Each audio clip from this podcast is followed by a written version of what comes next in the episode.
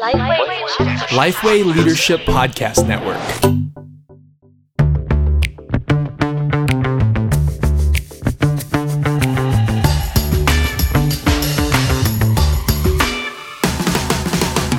G'day, I'm Scott Sanders, and welcome to The One Thing, a podcast designed to give you one solid practical tip for gospel centered ministry every week. Now, today we are coming to you live from Ireland. We've got a special guest, Samantha Jensen from Virtual Church Assist. Uh, g'day, Sam.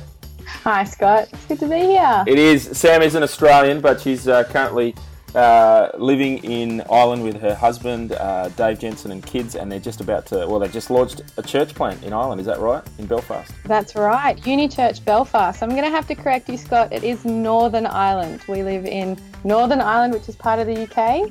And yes, we started Uni Church Belfast on the weekend. Excellent. so if she's coming through just a little bit softer, that's because we're crossing seas and oceans to bring you today's episode of, uh, of The One Thing. Now, The One Thing is brought to you with thanks to Geneva Push, the Australian Church Planting Network. Uh, you've pressed play on episode number 42, Church Administration.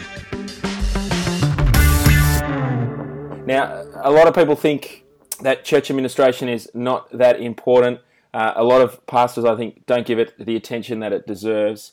Uh, I've done a little bit of research and reading on this, and uh, Gary McIntosh in his book recommends that even for a church of 100, having you know uh, one person staffed on church administration can free up ministry staff to be able to actually uh, function and work at their best. Today we've got Sam uh, Jensen from Virtual Church Assist. She's been working as a, an administrator in church, uh, part time, full time, and now she runs uh, a business that serves local churches by putting virtual church assistants in their church. It's not a it's not a chatbot. It's actually a real person who works alongside you in the church to help help pastors with their administration. So, Sam, uh, it's great to have you on here. You bring a wealth of experience, and I, I'm really keen to sort of sort of start the conversation off by hearing you talk about well, what is administration? How how would you define it?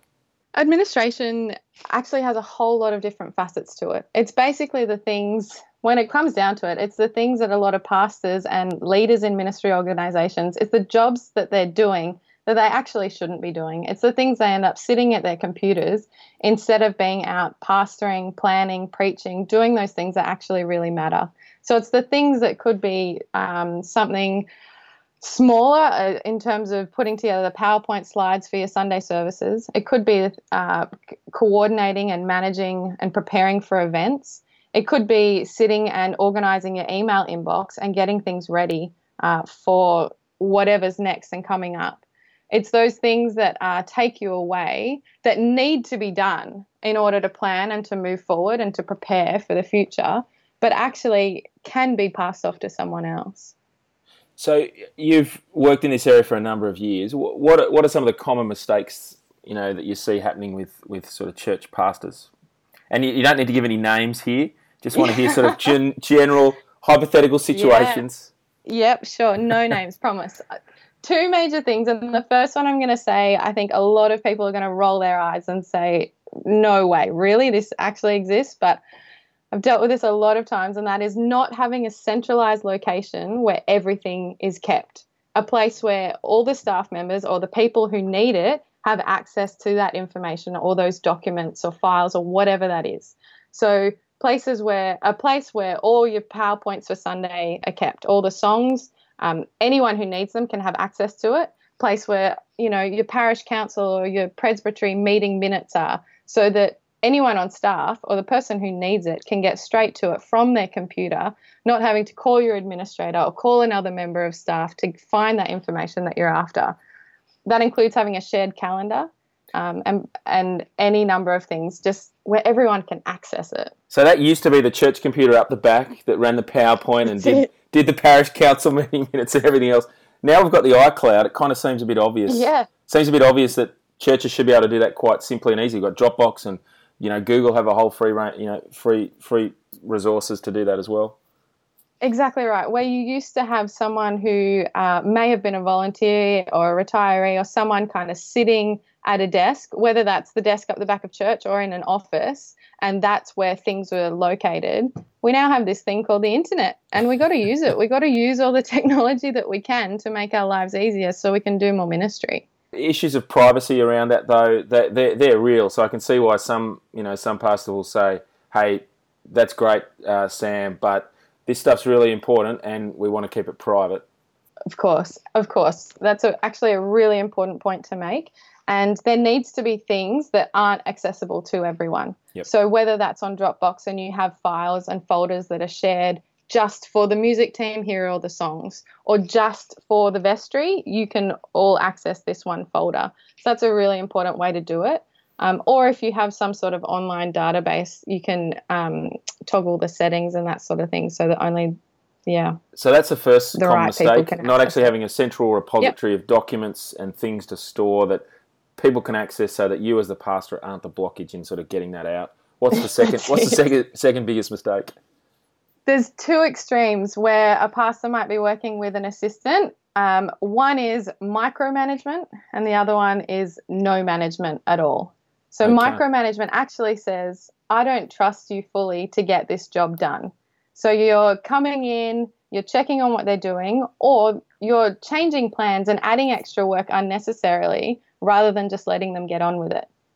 That's that's micromanagement mm-hmm. in a nutshell. Mm-hmm. Or then at the other end of the spectrum, there's no management at all. So I need this done. You're here. Here it is. Now go.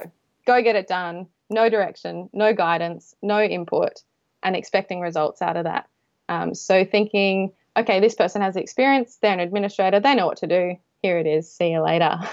Now, it'd be really, really important if you're listening in to jump back into episode number 23 on delegation, not abdication. That's got a whole bunch of really helpful stuff. Um, but, it was a great one.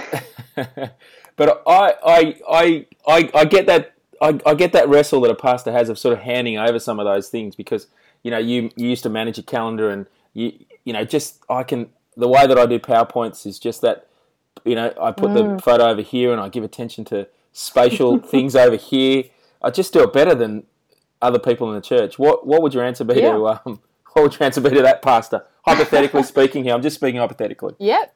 No, no, absolutely. No, this is good because this takes me to my main key point, and that's communication. I mean, I, as an administrator, I cannot read your mind but you can tell me this is how I like it done. Mm. This is how we as a church are going to function. This is how we do things.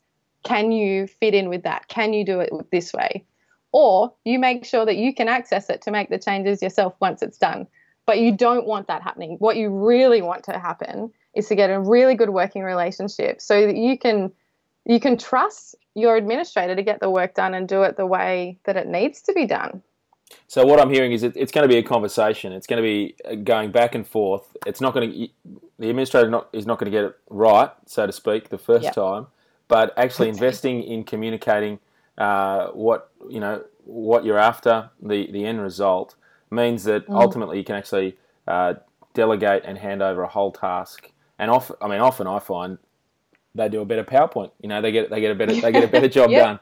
Um, I did can, say that out loud. I did say that out loud. Yeah. they can also probably do it in half the time that you can. This is very true. Just putting it out there. Yeah. This is very true. well, that's really helpful to uh, hear those common mistakes. After the after the break, we are going to hear more about sort of setting up best practice and, and how to leverage uh, someone part time as a volunteer uh, in your in your church administration, or actually you know, leverage, leveraging, say, a virtual church assist. Um, we come now to the, you know one of the most important segments of the show. A lot of people are looking forward to to, to the toolbox. Uh, so this week's uh, this week's toolbox, we've got a number of different things. Uh, one of the one of the things I think that's really helpful in thinking through this is is actually just thinking through your staffing plan. I don't think people give a lot of attention in church life to uh, their staff mix. Uh, and so there's a great book called Staff Your Church for Growth by Gary McIntosh. Got some really helpful rules, which I think you, you should read with your with your leadership team as you think through. Well, should we uh, employ you know employ someone uh, in this role? What are the gifts and skills that we have in our current ministry team?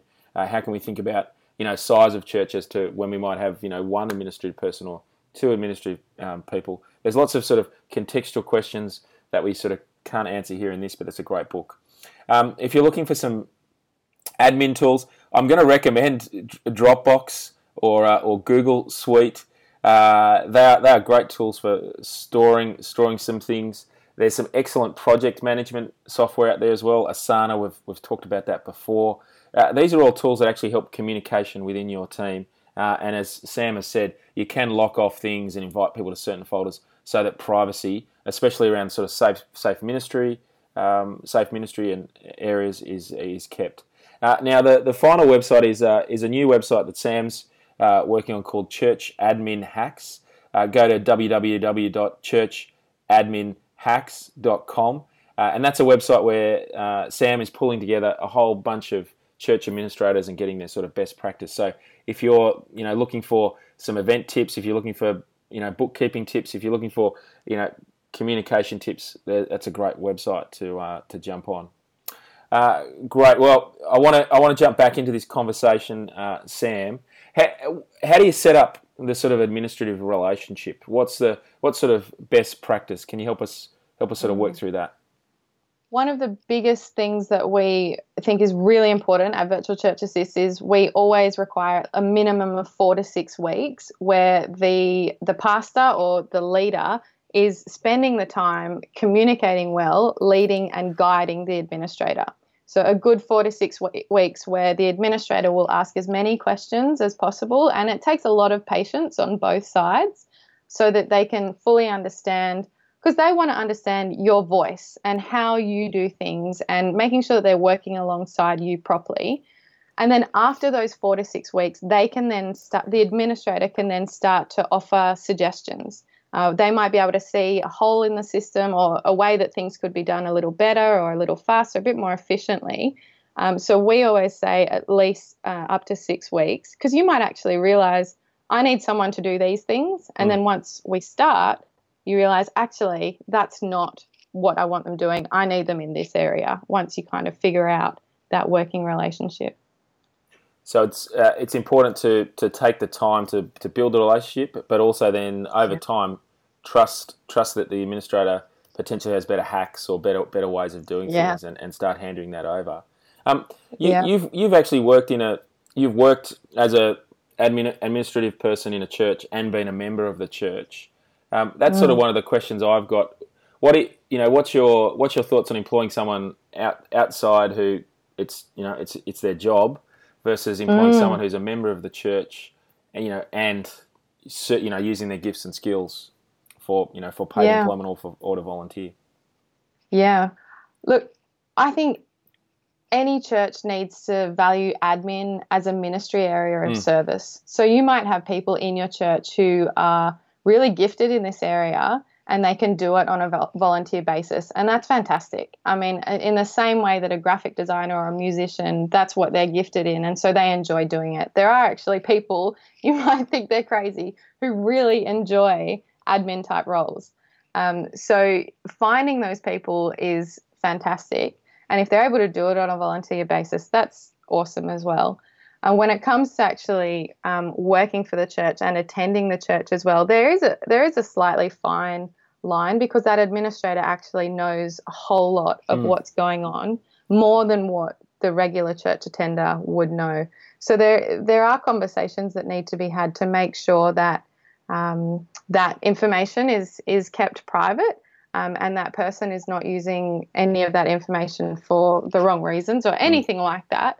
Um, but it is a case of just figuring out how that works in, in terms of ministry, in terms of life, uh, and in terms of work as well, particularly when it's a paid role at that point. So when would you start paying someone? Someone's someone's using their gifts. Uh, they're working in the office, you know, four or five hours. That's that's how they're ser- you know using their serving you know their serving time in the church. When would you actually start going? Okay, actually, we need to we need to really pay you um, for this yeah. role that you're doing.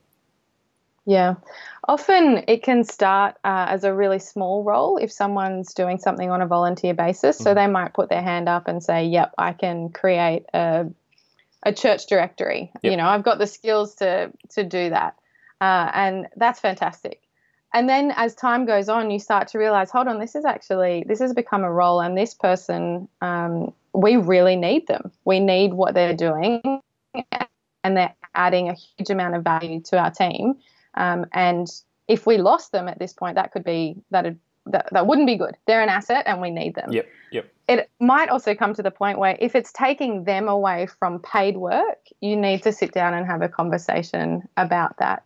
Um, particularly, you don't want someone who's doing this role and starting to resent doing it. Yep. So it comes back again, as always, to open communication, having those conversations um, to make sure that that person's happy and willing to keep doing what they're doing. Um, or if if it, yeah, it might get to the point where they need to be paid.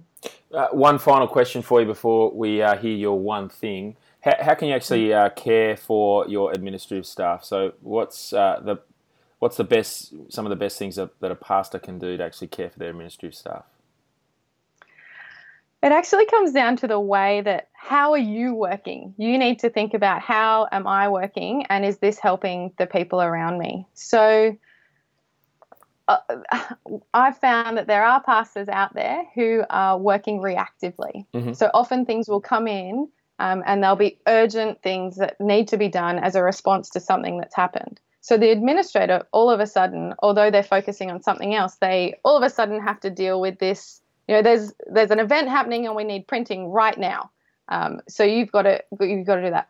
It's not loving to your administrator, and I'd love to encourage ministers, pastors, leaders to really move from working reactively to working proactively. So actually planning ahead, knowing okay, my administrator works Tuesday and Wednesday. There's an event the following Saturday so I'm going to email them the week beforehand to get these things done. Mm-hmm. You know, so actually having that plan ahead, um, that's a really good way to love your administrator. Um, but again, it's it's communication. It's giving them a deadline, um, asking in advance, making sure um, that yeah they have proper instructions to get the work done properly, rather than throwing something at them and then they do. It could be hours of work and then give it back and it's all done wrong and they need to start again. that's that's really helpful, uh, Sam. Thing. that's really helpful to have that. That uh, not not be reactive, not be reactive. Uh, well, that brings us to the end of the show. Uh, so, Sam, what's the one thing people should be taking away when it comes to church administration? I think I've said it a few times, but you need to communicate with your administrator. You need to value your administrator. You need to value admin as a ministry and as a way that they're serving church and working alongside them. And a really good way to care for them is to communicate. Uh, to get the best out of your administrator, to get the best working relationship, which will ultimately lead to greater efficiency um, and allowing you to do more of the stuff that matters the most, to do your role properly.